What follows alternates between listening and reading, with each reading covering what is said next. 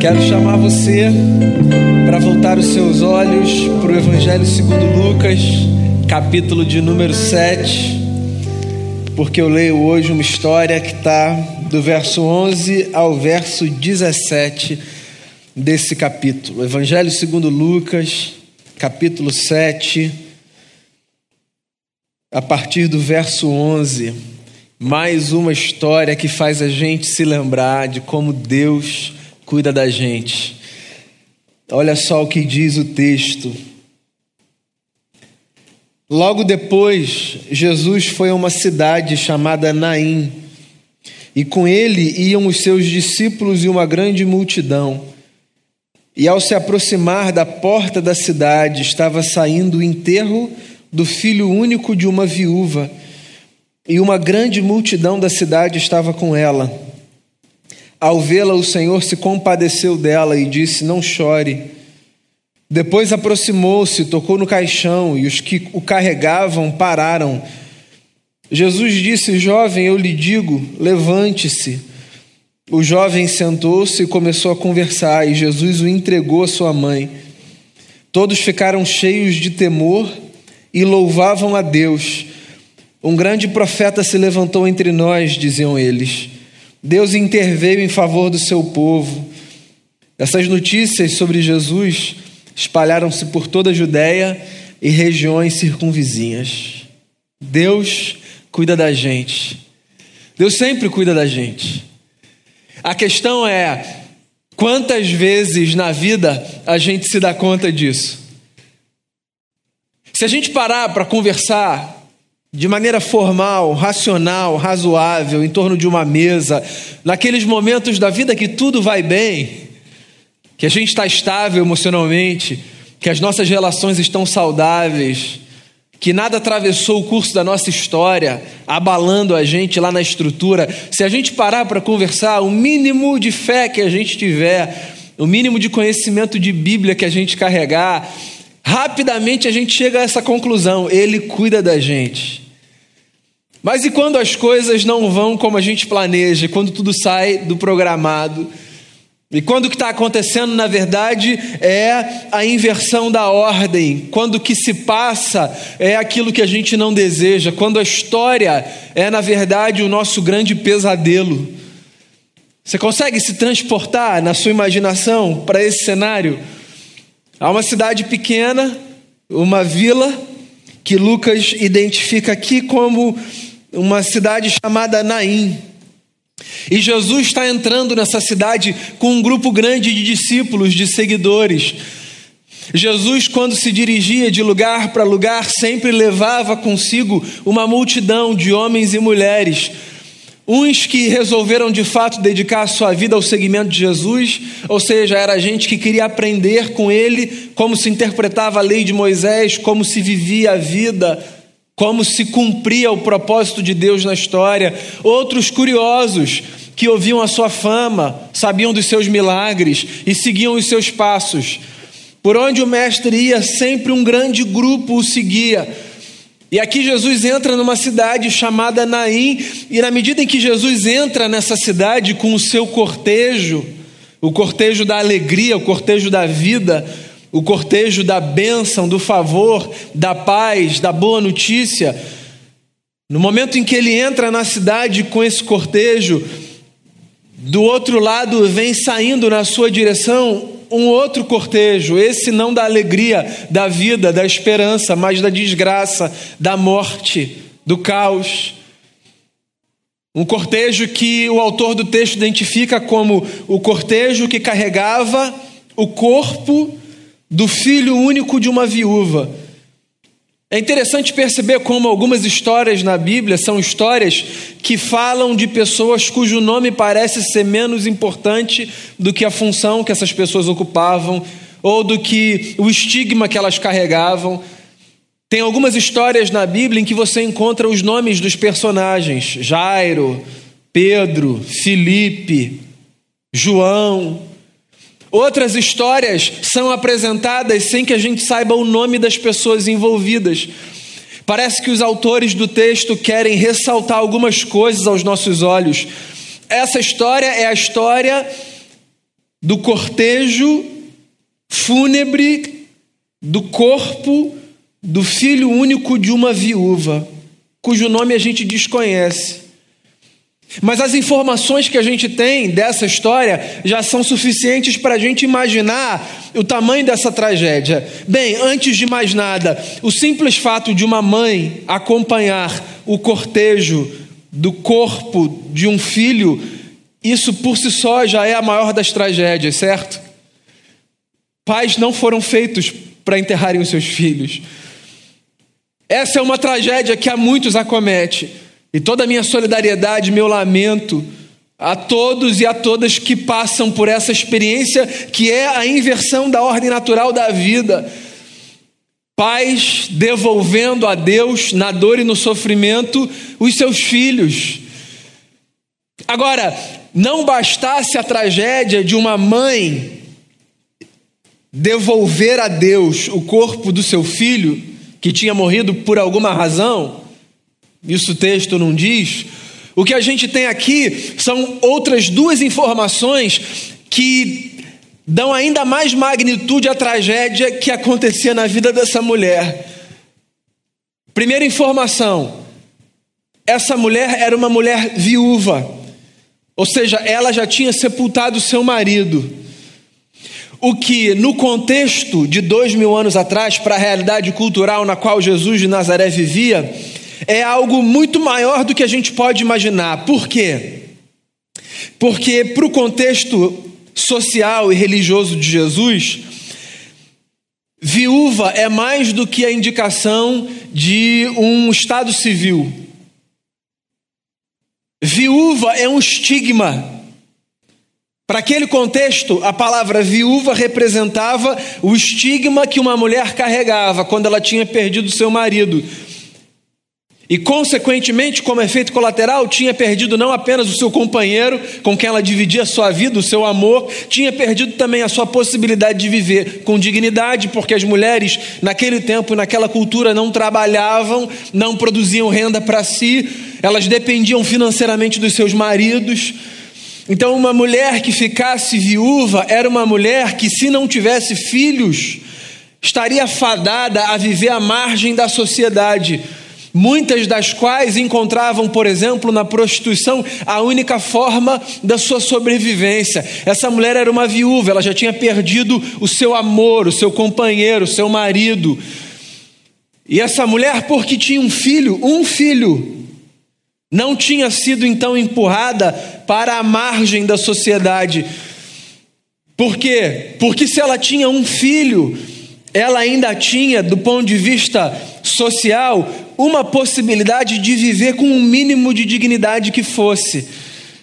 Porque naquela casa, naquele pequeno núcleo, debaixo daquele teto, aquela mulher não vivia sozinha. Tinha um menino que ela tinha como filho e que poderia fazer então as honras do seu pai, sustentando a sua mãe com o seu trabalho, com a sua força. É evidente que isso não elimina o fato de que a história dela é trágica, certo? A história é trágica, mas ela ainda tinha um filho. Só que o que o texto diz que essa mulher perde o seu único filho. Então essa mulher perde duas pessoas que ama, um marido, e ok, a gente vive sem pensar que um dia a gente pode perder quem a gente ama, mas perder quem a gente ama, por mais que dilacere a alma, não representa, sobretudo dependendo do momento em que isso acontece, uma inversão da ordem natural da vida, certo? Mas depois disso, essa mulher ainda perde o filho, o filho único. Então, essa mulher, ela é a representação de uma ferida na alma ambulante, certo?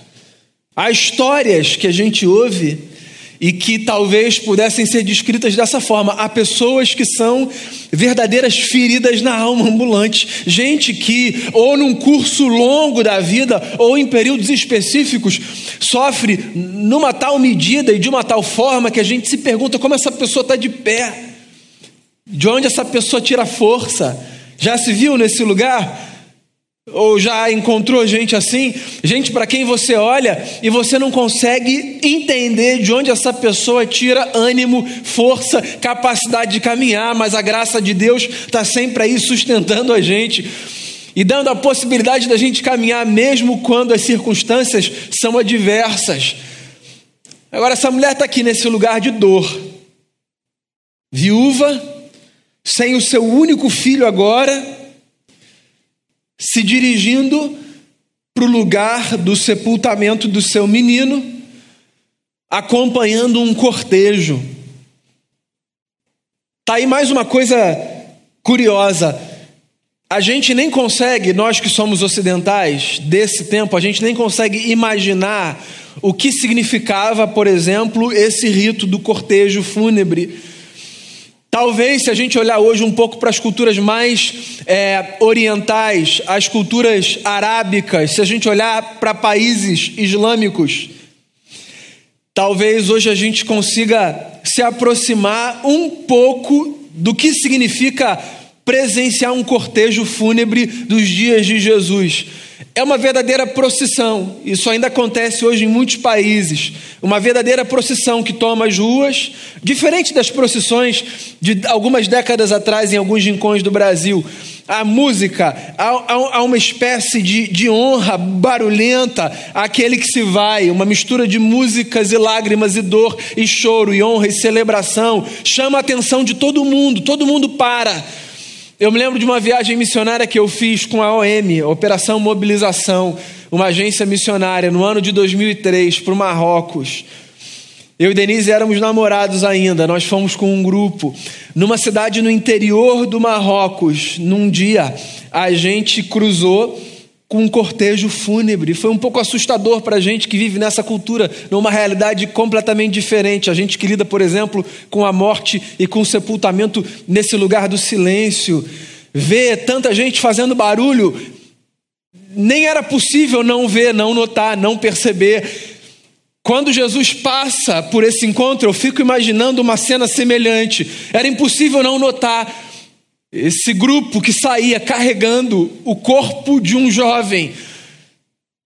E o que o texto diz é que quando Jesus e os seus passam nesse encontro, Jesus para, porque ele se compadece dessa mulher. Jesus é a expressão de um Deus que se compadece de uma mãe. Jesus é a expressão de um Deus que se compadece de toda mãe. Bem, o nome de Deus é misericórdia, o Papa Francisco disse isso num livro.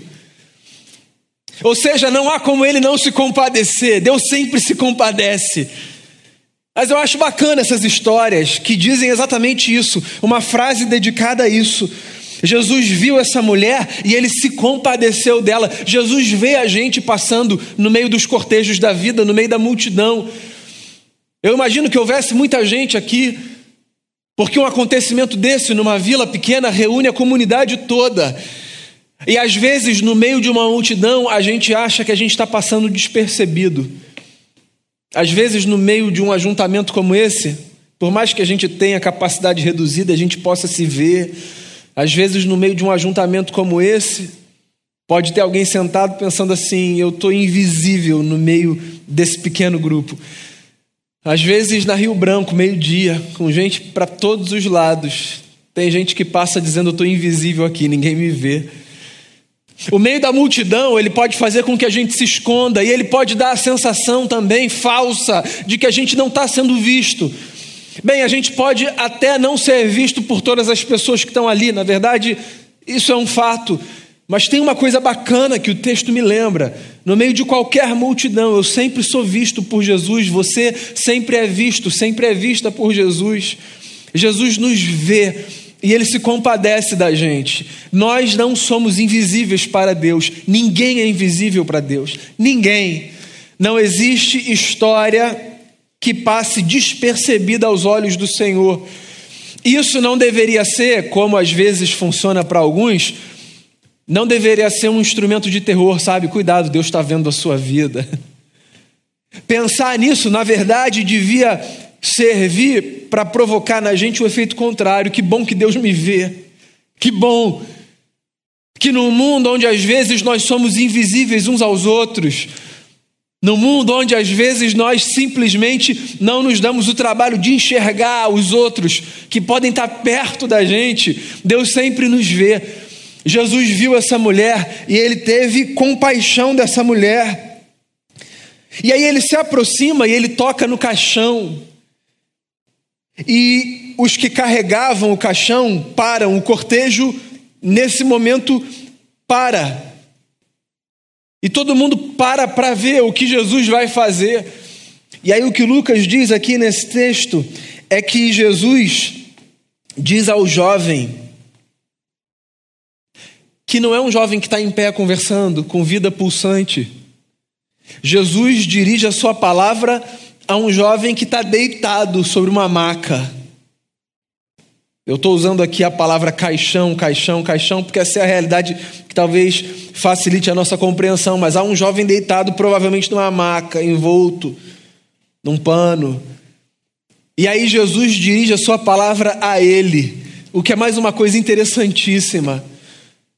Há quem leia textos dessa natureza e diga coisas do tipo, tá vendo? Por isso que eu não acredito, essas histórias são muito são muito improváveis, pouco razoáveis. Como é que você pode acreditar em alguém que olha, por exemplo, para um corpo de uma pessoa que não tem mais vida pulsando e que dirige a esse? É palavra.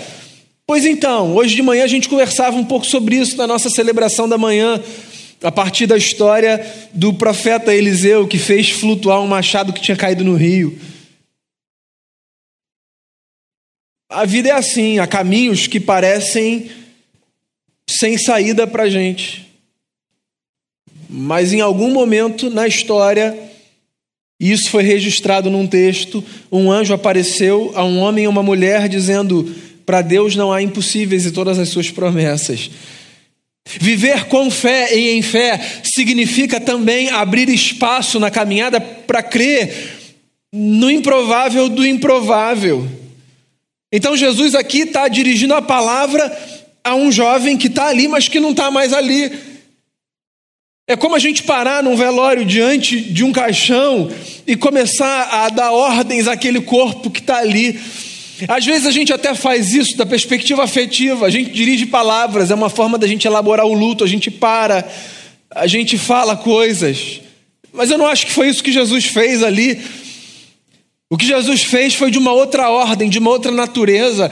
Ele para, ele olha para esse jovem e ele dá uma ordem a esse jovem. Ele diz: Jovem, eu lhe digo, levante-se. E aí o improvável acontece, muito mais improvável do que Jesus dizer alguma coisa a um jovem que já não está mais ali, ainda que esteja ali, é o que acontece em seguida. O jovem se senta e ele começa a conversar que vamos combinar, não deve ter sido nenhuma cena bonitinha de ver, no mínimo assustadora, né? Ele se senta e ele começa a conversar. E aí tem a parte mais bonita do texto para mim. Jesus entrega esse jovem para sua mãe. Jesus devolve esse menino para a mãe. Jesus dá a essa mulher a possibilidade de abraçar novamente não um corpo, mas o seu filho, que agora tem de volta a vida pulsante, energia, a calor no seu corpo, Jesus devolve esse menino para sua mãe, e ao devolver esse menino para sua mãe, ele devolve mais coisas. Ele devolve a dignidade dela, devolve a possibilidade dela viver não mais à margem, Jesus devolve a possibilidade dela sonhar, Jesus enxuga as suas lágrimas, porque essas são coisas que Jesus faz simbolicamente sempre que ele faz qualquer coisa na nossa vida. E aí o texto termina dizendo que o povo que estava ali ficou maravilhado e começou a dizer: Um grande profeta está entre nós. E por toda a região essa notícia se espalhava, a de que Jesus era um grande profeta que caminhava no meio daquela gente. Essa história é muito específica, né? É a história de uma mulher viúva que perdeu o seu único filho e que viu acontecer na sua casa um milagre que, segundo os textos, Jesus só operou, segundo os textos, ao longo do seu ministério, três vezes. Esse milagre específico aparece três vezes como tendo sido operado por parte de Jesus. E um texto como esse pode dar a gente a sensação de que é só uma história distante da nossa. Ou seja, isso nunca vai acontecer na nossa vida. Isso é um negócio de lá de trás. Ok, eu não quero discutir aqui se isso vai acontecer literalmente na nossa vida. O que eu quero é convidar você a pensar nos símbolos e nas representações que um texto como esse pode ter na minha vida e na sua vida. O que pode acontecer na nossa história? Essa é a grande pergunta. Quando o cortejo da vida de Jesus atravessa no caminho o cortejo da morte no qual nós nos encontramos. O que pode acontecer na nossa vida? E o cortejo da morte no qual nós nos encontramos não é necessariamente o acompanhamento de um corpo que está para ser sepultado. Muitas vezes na nossa vida nós nos encontramos nesse lugar de morte.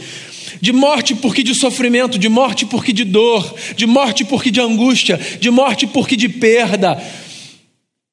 Essa história é uma história fascinante porque porque ela coloca diante de mim a verdade de que sempre que eu, nesse lugar de dor, de morte, de sofrimento, me encontro com o Cristo que vem na mesma direção, num caminho contrário, mas a gente se encontra nesse mesmo lugar, sempre que eu me encontro com Jesus, algo pode ser refeito dentro de mim, na minha vida pessoal, nas minhas relações, na minha casa, essa história é um símbolo, essa história é uma espécie de manifesto da esperança. O que o texto está dizendo para a gente é que, no meio da nossa dor, do nosso sofrimento e das nossas lágrimas, a gente não precisa se desesperar, porque em algum momento na vida a gente pode ver Jesus vindo do outro lado e parando e tocando a gente.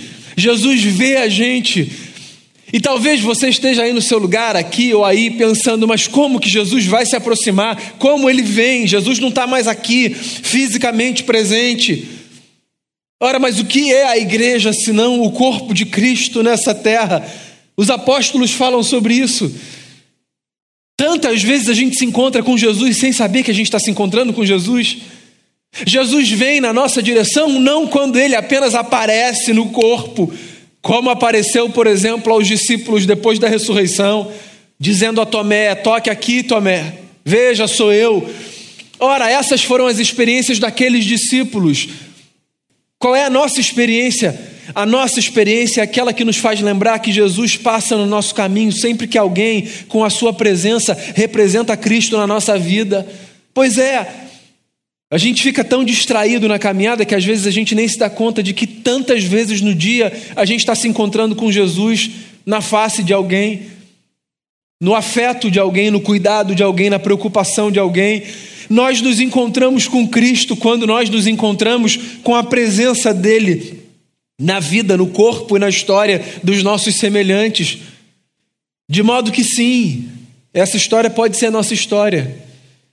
Porque o caminho do sofrimento, da dor, do choro e do lamento pode ser transformado completamente toda vez que, em algum lugar e de qualquer maneira, alguém na nossa vida se apresenta, às vezes sem nem saber, como a manifestação graciosa da presença do Cristo que, pelo seu Espírito, age através das nossas vidas para que as pessoas sejam abençoadas. O que eu queria dizer a você nessa noite é: seja qual for o caminho da sua vida, seja qual for o cortejo do qual você hoje participa, seja qual for a jornada que hoje você percorre, você ou pode encontrar Jesus vindo de lá, ou pode levar Jesus saindo daqui. O fato é que, por causa da presença do Espírito de Cristo em mim e em você, nós sempre podemos presenciar encontros transformadores do cortejo da vida, dando esperança ao cortejo da morte. A presença de Jesus na minha vida e na sua vida pode transformar radicalmente não apenas o curso da nossa história, mas de toda e qualquer pessoa que com a gente se encontrar. Por quê? Porque Jesus, o Cristo, se faz presente nessa terra através dos seus filhos e das suas filhas. E a minha oração, irmão e irmã, o meu desejo, irmão e irmã, é que por onde quer que você caminhe, seja qual for a jornada que você esteja percorrendo, que você não se esqueça que Jesus vê você e para e toca em você e fala com você e é capaz de mudar completamente o curso da sua vida, da minha vida, da nossa história. Por sinal, hoje é dia de ceia. Eu não sei se quando você entrou, você pegou ali na porta o kitzinho da ceia. Nesse período de pandemia, a gente está distribuindo na entrada, né? E o que é a ceia? Se não essa expressão graciosa e mística do encontro da vida de Cristo com a nossa miséria, que muda a nossa sorte. O que é esse momento senão a lembrança de que o encontro de um Deus Santo com pecadores que somos possibilita uma transformação radical e profunda no meu coração e no seu coração. Eu queria convidar você à oração e eu queria chamar você para preparar o seu coração para a mesa do Senhor. Porque nessa noite nós juntos aqui e aí você da sua casa nos encontraremos nesse lugar sagrado. A vida de Cristo nos encontrará e transformará mais uma vez a nossa sorte. Eu queria convidar você a orar no seu lugar enquanto você ouve uma canção, assentado como você está. A gente vai colocar o nosso coração diante do Senhor e a gente vai se aproximar então da mesa simbolicamente posta que nos lembra que Cristo, quando nos encontra, na jornada da vida, ressuscita os nossos sonhos, a nossa esperança, nos dá força, nos dá ânimo e nos possibilita caminhar. Senhor, a gente está aqui sendo lembrado por essa história tão antiga que no curso dessa vida nós temos sempre a chance de nos encontrarmos com Jesus. E esse texto está aqui também para nos lembrar que sempre que nós nos encontramos com Jesus, nós nos encontramos com a possibilidade de vermos milagres acontecerem, não apenas desses físicos pelos quais tantas vezes nós clamamos em oração, não apenas esses, mas outros milagres que acontecem no profundo do nosso ser.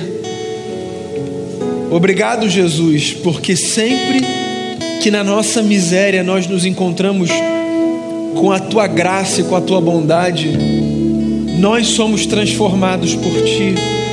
E obrigado porque, como nós podemos carregar essa presença santa do teu Espírito, nós também podemos ser nessa vida, nas estradas da vida, essa gente que carrega a presença de Jesus, causando impacto positivo na história de outras pessoas.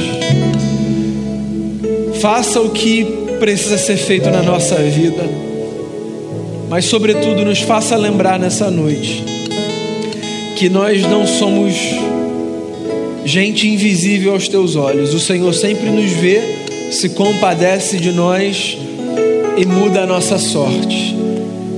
Que o nosso coração seja tocado por Ti e que a gente se aproxime da mesa com a consciência do que esse momento representa, significa, com gratidão no coração e com desejo de Te conhecer cada vez mais. Eu oro assim, em nome de Jesus.